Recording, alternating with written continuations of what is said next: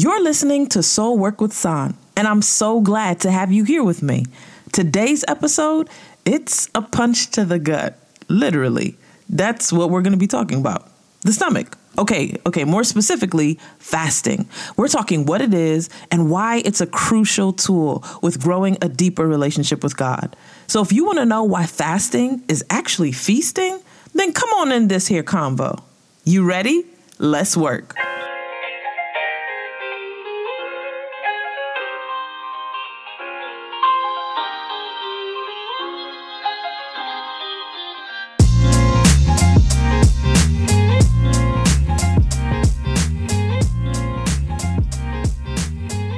Know how we do. Good morning, good evening, and good night.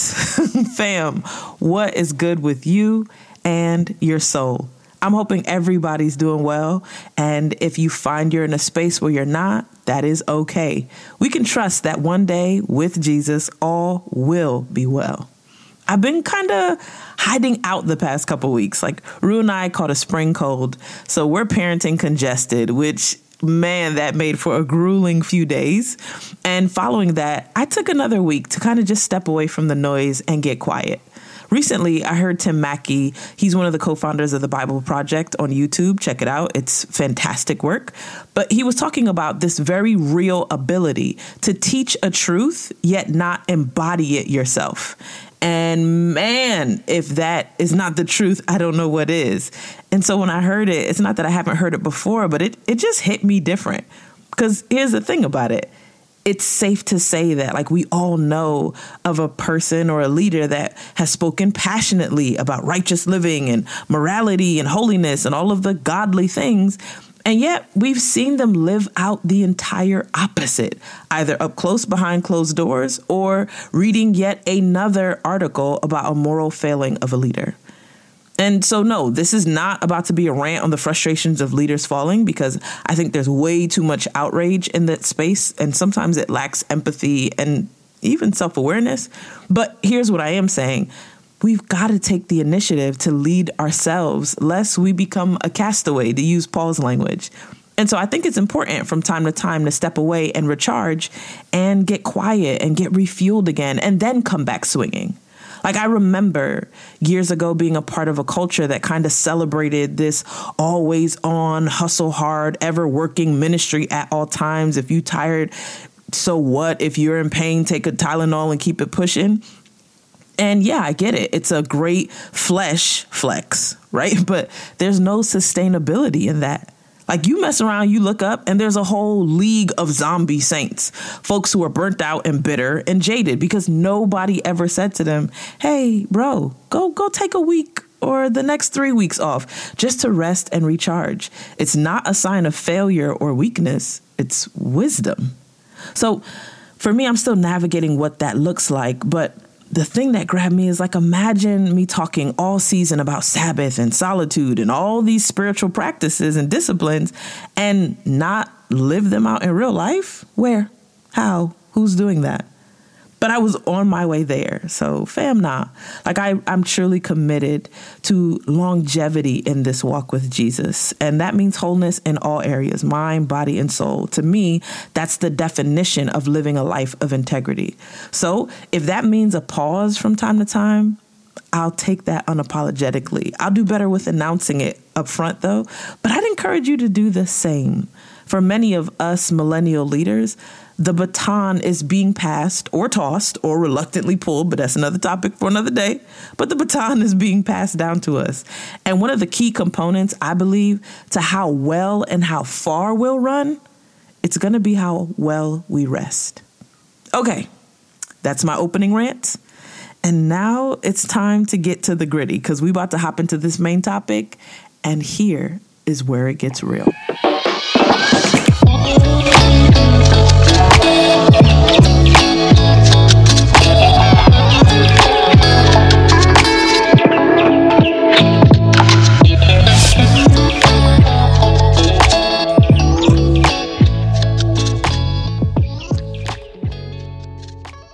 This is your first episode, I'd recommend you pop back down to episode one of this particular season, season three, to get a feel of what we're working on. Now, we're talking all about spiritual formation because I really wanted to explore what it looks like to live beyond the language and the gestures and churchiness of a typical Christian experience in America. And instead, I wanted us to really dive deep into what does it mean to really be formed by Jesus, by his life and his teachings. So what does it mean to be formed by the scriptures and not the preference of a person or organization? What does it look like if we decided to pattern our lives after the actual actions of Jesus and not the traditions of man? Because Jesus was the one who was known by his friends as being relaxed and loving and as Pete Scazzero writes, a non-anxious presence presence, right? He was humble and completely at peace. So the question is is it possible, even in this era of booked and busy, hustle and hurry, flex and fintech, to instead slow down and savor this one opportunity we have to live this life the way that we do? Is it even possible? Now, we discovered the answer to that is Yes, but it takes practice. It takes time and repeating of what Jesus did and operating from a space of grace and not judgment in the event that mistakes are made or we fumble, miss the ball in our practice. So we looked at his practices and other healthy practices like slowing down, practicing joy in community, keeping Sabbath, solitude, Bible reading, and much more. But now we're closing out all of the disciplines of this season with fasting. hi. so, you may already hear the angst, but we're going to get through this together. So, today we're going to discuss what fasting is, why we fast, and how it can benefit you. First, let's discuss fasting. The basic definition of a fast is a set period of time where you voluntarily abstain from food and sometimes drink too. Now, you may be familiar with the term fasting from a fitness perspective because intermittent fasting is currently one of the more popular practices lately. So, if you Google or YouTube search it, you're going to find how fasting physically benefits the body in so, so many ways. And this is even more true from a spiritual position. So, Scot McKnight, he's a, theologian or writer. He has a book on fasting, and he refers to fasting as body talk. It is a way of praying with your body. And I love that language. Uh, the late, great Dallas Willard, he has this book called Spirit of the Disciplines. Highly recommend it, but read it slowly. it's excellent, but very dense. Uh, he explains fasting this way He says, Fasting will certainly prove humiliating to us as it reveals how much our peace depends on the pleasures of eating. Mr. Willard, ouch. I mean, but they don't call it comfort food for nothing, right? And yet, how is our need for comfort or satisfaction through food harming our souls?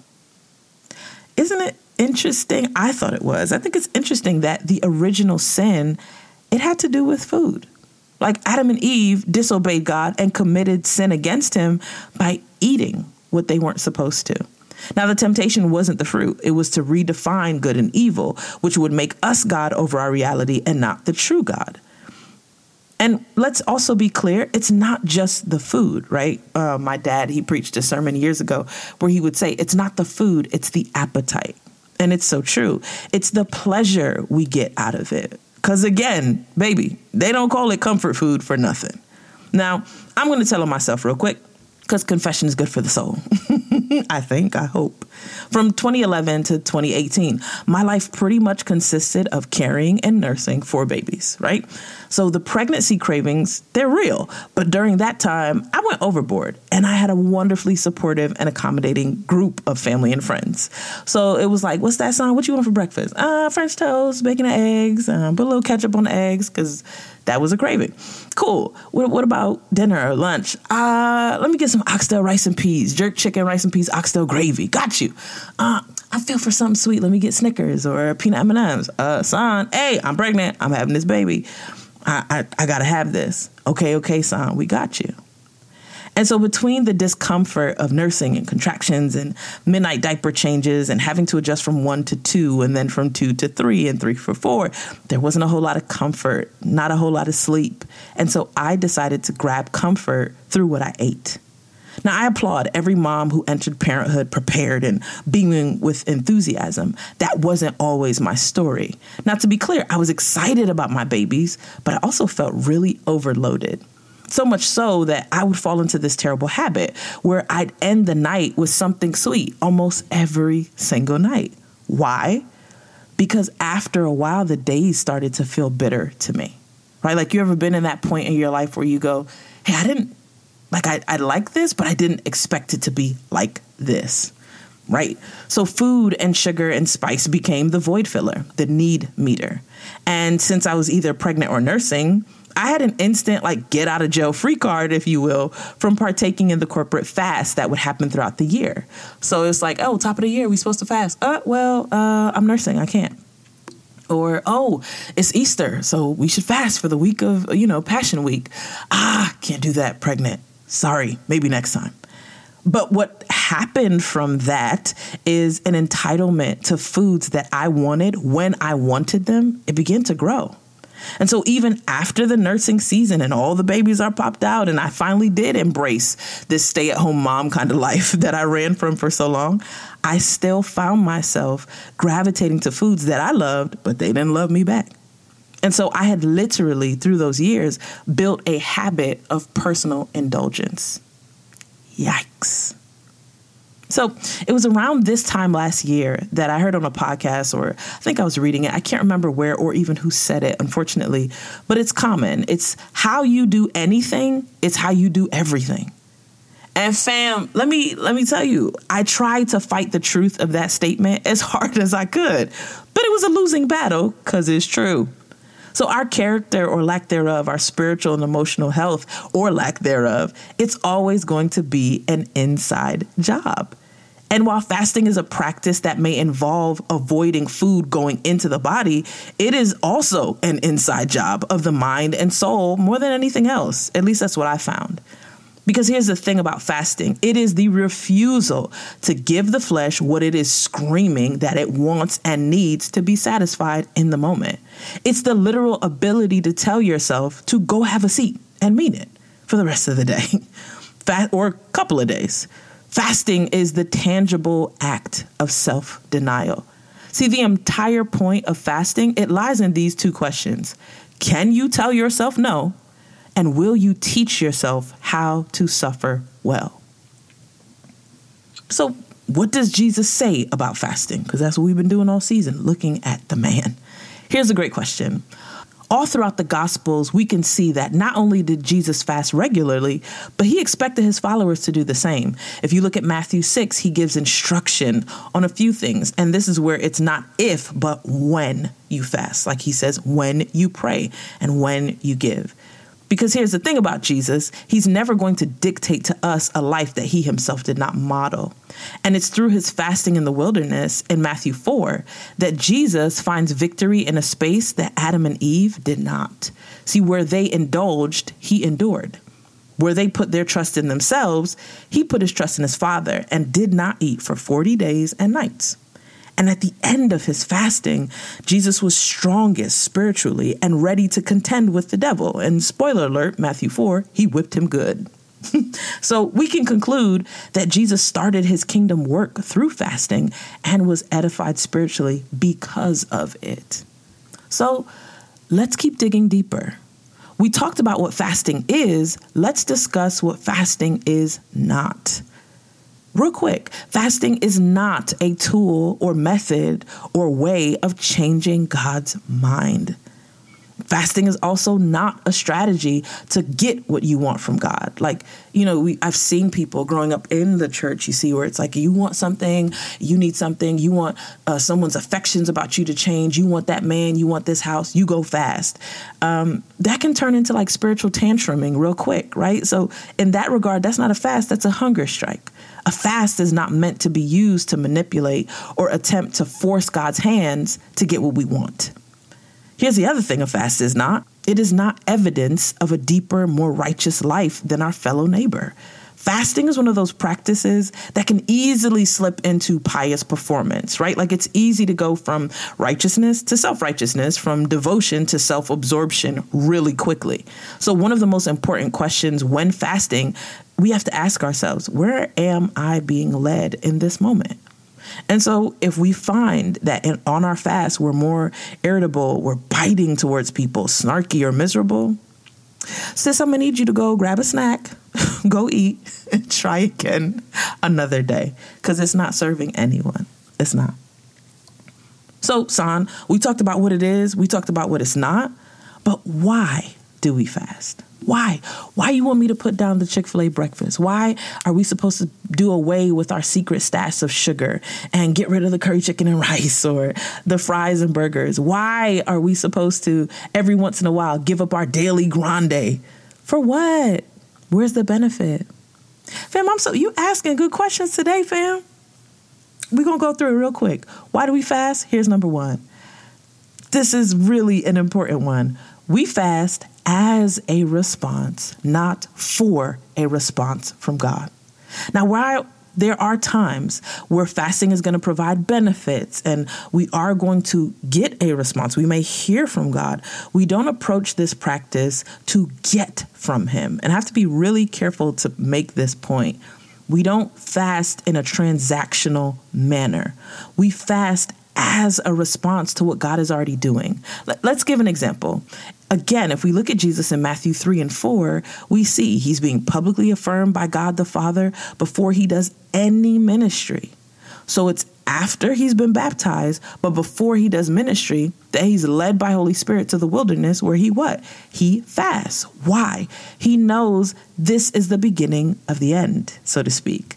And so instead of stuffing his emotions with food or using that time to feast, which is appropriate, he starves the flesh in preparation to hear God clearly so that he can accomplish all that's put before him. So, in other words, he didn't fast to become the Messiah, he fasted because he already was. Now, we see Paul and Barnabas do this as well in the book of Acts, I believe. I hope I'm remembering that, that it's in Acts. Anyway, it's in preparation for ministry work that's set before them. They fast because they know, hey, God is up to something. So, same for you, same for me. If you're sensing that God is laying a burden on your heart for a person, place, or thing, or if you're struggling with something that's happening in the earth that's breaking your heart, like what's happening between Israel and Palestine, it is heartbreaking. If they're sensing that God is calling you into deeper relationship and communion with Him, fasting is a great response to what He's doing in your life it's unwise to use a fast as a gimme God kind of thing. We fast as a way of saying, I'm going to turn my plate down. I'm going to starve this flesh as a way of growing closer to you, as a way of aligning myself with the fact that there's something that's happening. There's there's a breakthrough that's on the way. Um, you're doing something in my life, and because of that, I want to make sure that I'm denying that flesh. I think that makes sense. Uh, I want to say this too about fasting. It's not to be used as a lever to go from good to great, right? Like sometimes we can use fasting, we can almost weaponize it. Like, oh, I'm about to preach, so I'm going to be really nice, or I'm going to fast. I'm, I'm about to do something important, so I've got to fast. It's not that it's necessarily wrong, it's just not wise to try and say fasting will make me great. This type of thinking, it leads to a work based worldview which is what the Pharisees loved, but Jesus never affirmed that because we live from a space of grace, not of works. Here's number two. Why do we fast? We fast as a way to turn from sin. In the Old Testament, there are instances where a fast is called to commemorate the grief of what happens when we, especially collectively, when we sin against God. So fasting pulls our sloppy decision making back in alignment with God and it heightens our affections towards Him so we can render to Him our hearts and not our garments, to say it like how the scriptures does. The regular practice of self denial, it is evidence of the perfecting or maturing work of the gospel in our lives. So if you found yourself in a backslidden state, or if you've fallen into a pattern of sinful thinking or living, going on a fast is a practice that may help you bring your flesh back under control. Why? Because it's a practice that helps teach self control and dependence on God. Think about it. We sin because we think whatever we're doing will bring us joy or fill a need that we don't believe God can fill in the moment. But fasting, it strengthens our inner resolve that we don't need an idol to give or do for us what only God can do. Number three, why do we fast? People fast as a form of grieving the loss of a loved one. We see that in scripture. The pains of the absence of food in the body is to correlate with the absence of a loved one that's happening in the soul. So in scripture, we've seen people fast as a response to the death of a family member or a friend. It's a way of having the body align itself with the grief of the mind and soul. So, those were three reasons why we fast. I want to give a, a fun fact as I'm wrapping up today's episode. Again, according to Dallas Willard, he has a section on fasting and it's beautiful. It's pretty short, but it's worth reading. And he says this that fasting is feasting. He goes further to say fasting confirms our utter dependence on God by finding in Him a source of sustenance beyond food. Fasting unto our Lord is therefore feasting, feasting on Him and doing His will. Perhaps this is why Jesus is quoted as saying, My meat is to do the will of him who sent me. Fasting is one of the most impactful training methods on the body, mind, and soul. It teaches us to make our bellies our servant and not the other way around. Now, fam, this flesh is tricky. Don't play. The minute it's time to fast, all of a sudden, your favorite restaurant is running a special. Your favorite friend wants to go out to lunch, and somebody got a trick uh, a tray of Chick Fil A on a Sunday. Like this is how fasting feels because the minute you tell your flesh no, everything on the inside begins to scream, "Oh heck yeah!" like we don't have to look far to see human nature at work, right? Tell yourself no to a desire and watch that inner reaction.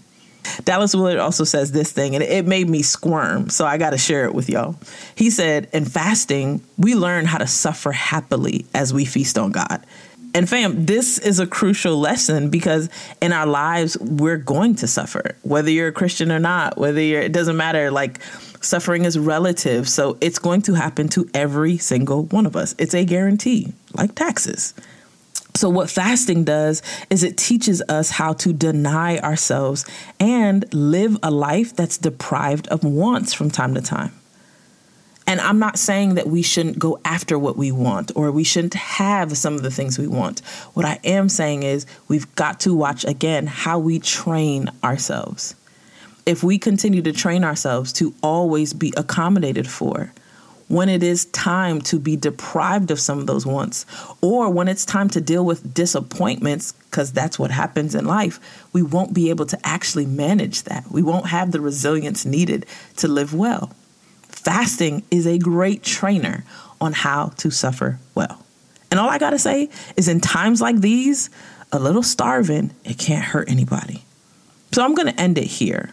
The longer I live, the more I realize that try as we might, we all have things, pains, griefs, and idols that seek to take our attention off of the lover of our souls, who is Jesus, and try and find that love through another medium. Like, this is the literal effect of sin in the world and sin in our lives.